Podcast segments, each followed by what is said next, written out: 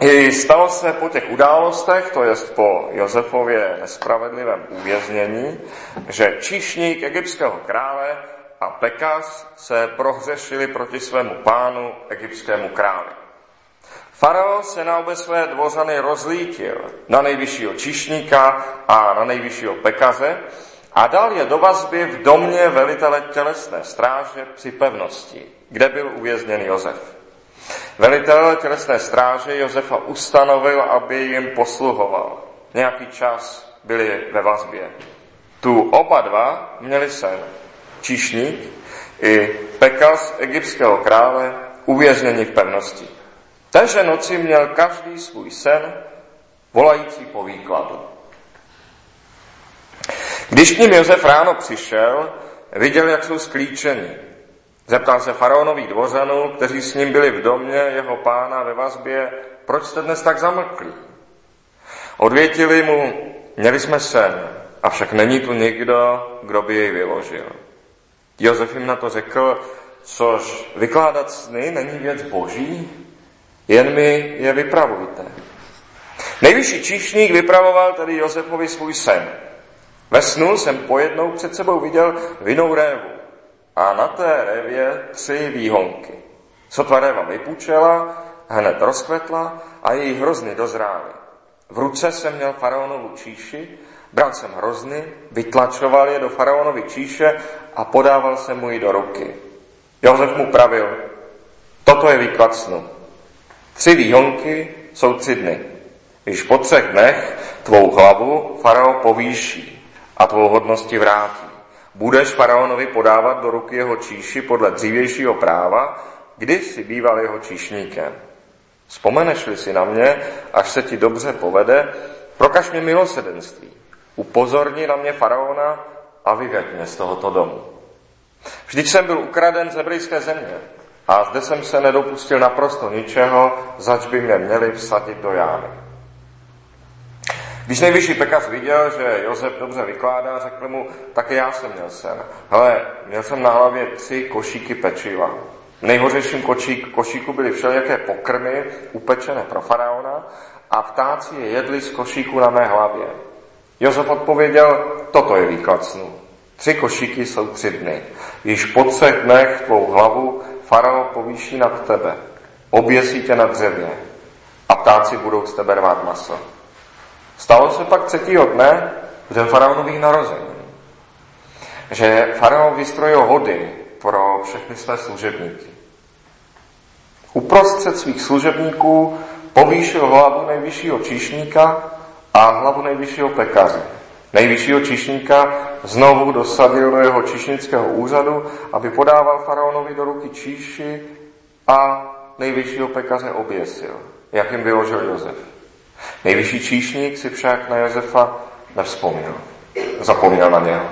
Amen. Tolik je slov Božího zákona. Posaďme se. Což vykládat sny není věc boží.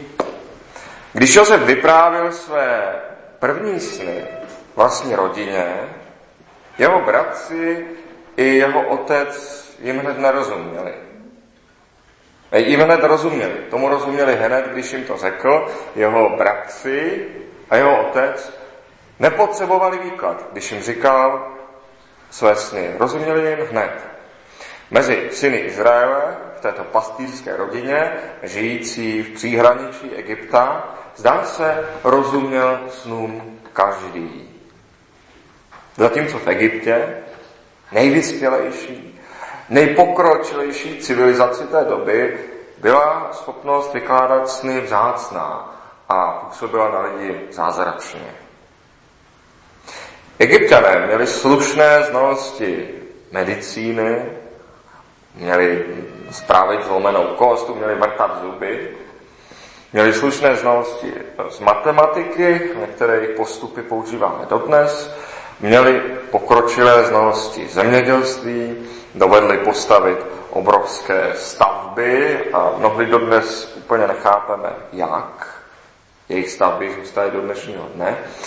Egyptiané rozuměli mnoha užitečným pro život přínosným věcem, které jiní neznali, ale sami sobě moc nerozuměli.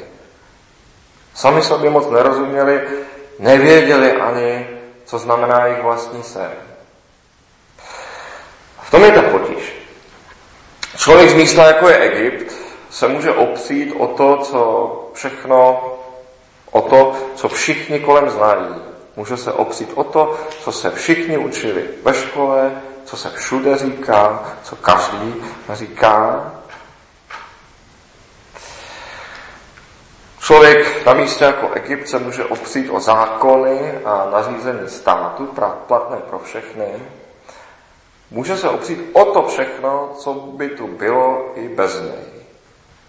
A když podle toho mluví a podle toho uvažuje, vyhne se té nepříjemné námitce, které, kterou by mu někdo mohl říct si, sice to si jenom ty, jenom ty to tak vidíš, to je jenom tvůj problém. A všimněte si, tohle je velmi účinné, když někdo v, rozho- v rozhovoru více lidí řekne. Když někdo řekne, jenom ty to tak vidíš, to je jenom tvůj problém, tak lidé pak obvykle zmknou a řeknou si, ano, já tu říkám lidem jenom nějakou svoji podivnost. Já jim tady vyprý, vyprávím vlastně jenom to, co se týká mě, ale ne jich. A tak už nebudu nic říkat. V Kenánu, kde žil Jozef a ostatní synové Izraele, tam nebyl žádný faraon, žádný jeden král, jeden vládce. A tak tam nebyla ani jedna škola, kde by se všichni učili to samé. Nebyl tam žádný farao, který by dohlédl, aby si všichni mysleli to samé. Nebyl tam žádný farao, který by pro všechny vydal stejné zákony a nařízení. Proto v Kenánu neměli žádné zablažovací kanály, proto tam nikdo nepostavil pyramidy a jiné obdivuhodné stavby, proto se tam nešlo opřít o úřady a soudy a každá rodina tam byla sama za sebe a vyjednávala nějak s druhou rodinou trochu, jako spolu vyjednávají mafiánští kmotři. Byl to tedy svět, kde nikdo nezaručoval bezpečí, kde se o své bezpečí a přežití musela každá rodina postarat sama. A když jde o život, jakože v Kenánu šlo o život, tak i tak jednoduchá věc, když jde o život, i tak jednoduchá věc, třeba jak máte zavázané tkaničky, jestli máte zavázané tkaničky, může být důležitá, když musíte najednou rychle utéct. A proto se synové Izraelovi o sny velmi zajímali, protože ve snu vidíme celou pravdu. I to, co jsme nechtěli vidět přes den. Ve snu vidíme i nějaký, vidíme i ty detaily, které člověk normálně přehledne, ale které můžou znamenat mnoho. Třeba právě ta tkanička, na kterou člověk zapomněl, kterou si nezavázal. Samozřejmě a ve snech se si zjevuje všechno, co člověk viděl. Samozřejmě ale nejde žít tak, aby člověk neustále myslel na všechno. Aby všechno zohledňoval. U každé věci potom totiž může říci, no na jednu stranu tohle, no ale zase na druhou stranu tohle. A tak se pro nic nemůže rozhodnout, protože všechno, co ví, se zdá stejně důležité. Všechno má stejnou hloubku, všechno je stejně podstatné jako ve snu. Když člověk ví všechno, nemůže se pro nic rozhodnout, nemůže jednat. A proto si v bdělém stavu vybíráme nějaké cíle, na ty napřeme svou pozornost, svůj zrák a ostatní věci ani nevnímáme. Jinak to prostě nejde. Ale právě ve snu přichází všechno. Všechno, co jsme viděli, všechno, co ve skutečnosti jsme zažili, všechno, co se kolem nás děje, právě i to, co jsme nechtěli vidět. Nejenom to, co jsme přehlédli, ale i to, i to co jsme vyloženě nechtěli vidět. Právě i ta špatně zavázaná tkanička se tam objeví. Maličkost, která by vás mohla stát život, kdybychom ji, kdyby, kdybyste ji dlouhodobě přehlíželi. Synové Izraelové tak naslouchali snu a brali vážně i to nepříjemné, brali vážně i to šokující, ba odporné, co ve snech přichází. Je to obecná věc, málo komu se zdají příjemné sny. Sny jsou obvykle pro většinu lidí alespoň divné, ne nepříjemné. Ale to právě brali Izraelovi synové vážně. I to nepříjemné, i to šokující, ba i to odporné, protože věděli, že to všechno je z nich. Museli znát sami sebe, museli znát i své slabé, ba odpudivé stránky, museli znát své strachy a vědět o nich.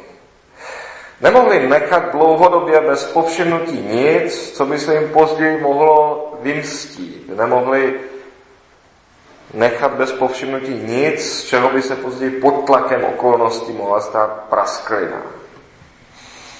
Pro přežití v jejich světě bylo nejvíce třeba znát a řešit. Znát a řešit své slabiny.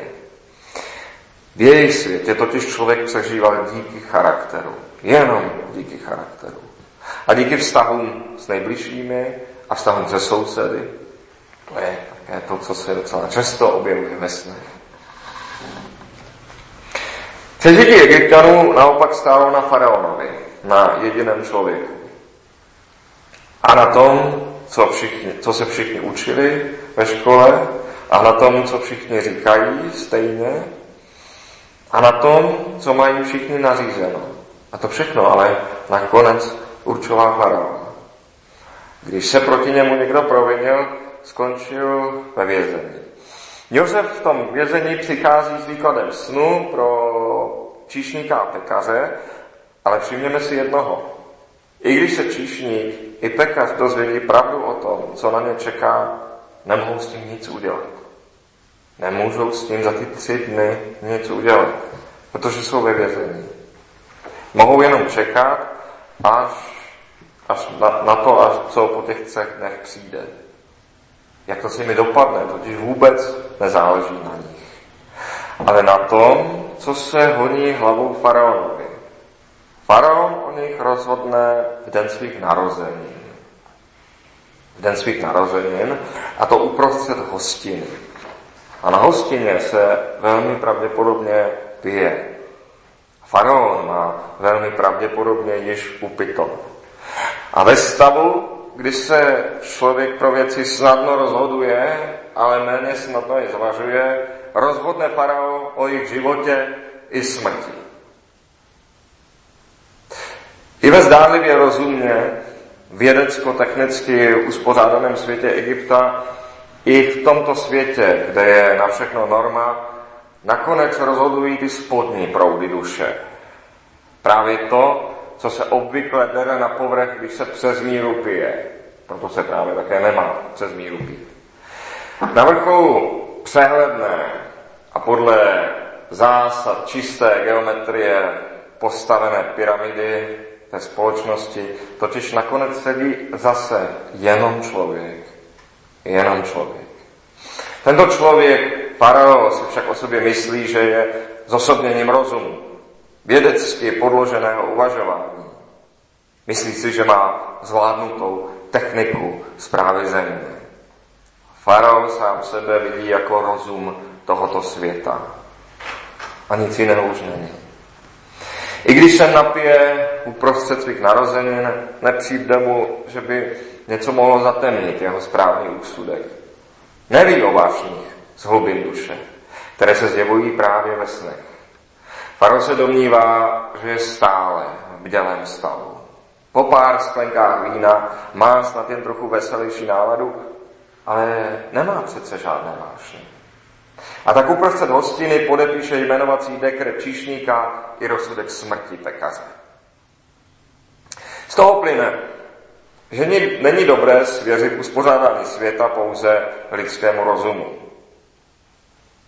Není dobré, aby se všichni učili to samé, aby všichni slyšeli to samé, aby na všechno bylo nařízení a norma. Protože za zdánlivou geometrickou čistotou lidského rozumu na vrcholu pyramidy se vždycky skrývají také různé vášně. Různé vášně hýbou lidským rozumem a posílají ho určitým směrem. Můžeme říci, ano, rozum je hlava, ale vášně a strachy jednotlivého člověka jsou tím krkem, který s tou hlavou hýbe. Tím méně je tedy rozumné postavit do čela všeho posadit na vrchol světové pyramidy jediného člověka, tak, jak tomu bylo v Egyptě.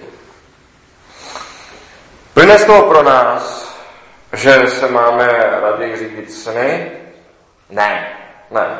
Z tohoto příběhu neplyne to, že bychom se měli řídit sny, protože sny se totiž ani nejde řídit. Jak už jsem řekl, ve snech se nám ukazuje celá skutečnost. Tam se nám ukazuje všechno, co o sobě víme. Ve snech je skutečně holá pravda. Ale nikdy nemůžeme ve svém rozhodnutí, ve svém jednání zohlednit všechno, co víme. Rozhodování znamená vždycky na něco nebrat ohled. Rozhodování znamená vždycky něco opominout, něco nechat stranou a za něčím jiným se dát. Kdyby člověk stále hleděl na vše, mohl by jenom nehybně sedět, jako to vidíme u buddhistických mnichů. Kdyby člověk měl brát ohled na vše, jeho cílem by musela být nerozhodnost, jako je tomu v buddhismu. Nemáme proto, ne, nemáme se řídit sny, protože to ani nejde. Ale nemáme si o sobě ani o světě také nic nalávat. Nemáme zavírat oči. Máme vědět, co všechno v nás číhá, co všechno je v nás potenciálně ukryto. Máme vědět i o všem, co na nás číhá. A sny nám to občas připomenou, velmi rázně. Naším pravým zrcadlem, pravým zrcadlem nás samých jsou však zákony a nařízení Boží. Nikoli zákony a nařízení lidská, ale zákony a nařízení Boží. Když se snažíme upřímně jednat dobře, tehdy rychle poznáváme sami sebe. Když se snažíme upřímně jednat dobře, rychle poznáváme své slabiny, rychle poznáváme i své vášně, všechno, co se nám staví do cesty a vidíme to jasně i bez snů. Nejsme však se svými slabinami a se svými vášněmi zanecháni o samotě. A ani ten boží řád není geometricky chladný i za našimi zákony, i za našimi nařízeními. Je totiž člověk. I na vrcholu našich zákonů, i na vrcholu našich nařízení je člověk. A to pravý člověk a na rozdíl od faraona také pravý Bůh. Ježíš Kristus. Ten Kristus, který byl pokoušen na poušti a vůbec byl v tomto světě jako my. Setkal se také se svými vášněmi, se svými slabinami, ale hříchu neučinil. Kvůli všemu, v čem my jsme podlehli a naložili s lidmi kolem nás křivě, kvůli všem, na které jsme zapomněli a neměli jsme na ně zapomenout, i kvůli křivdám, které se staly nám, i kvůli tomu, že na nás bylo zapomenuto, i kvůli tomu, co vše volá po pomstě, byl Kristus vyvýšen na kříži, pověšen na dřevo a třetího dne stál z mrtvých. Jemu je dána veškerá moc na nebi i na zemi. U něj tedy hledejme slitování i radu. Pane Ježíši, smiluj se nad námi hříšnými. Amen.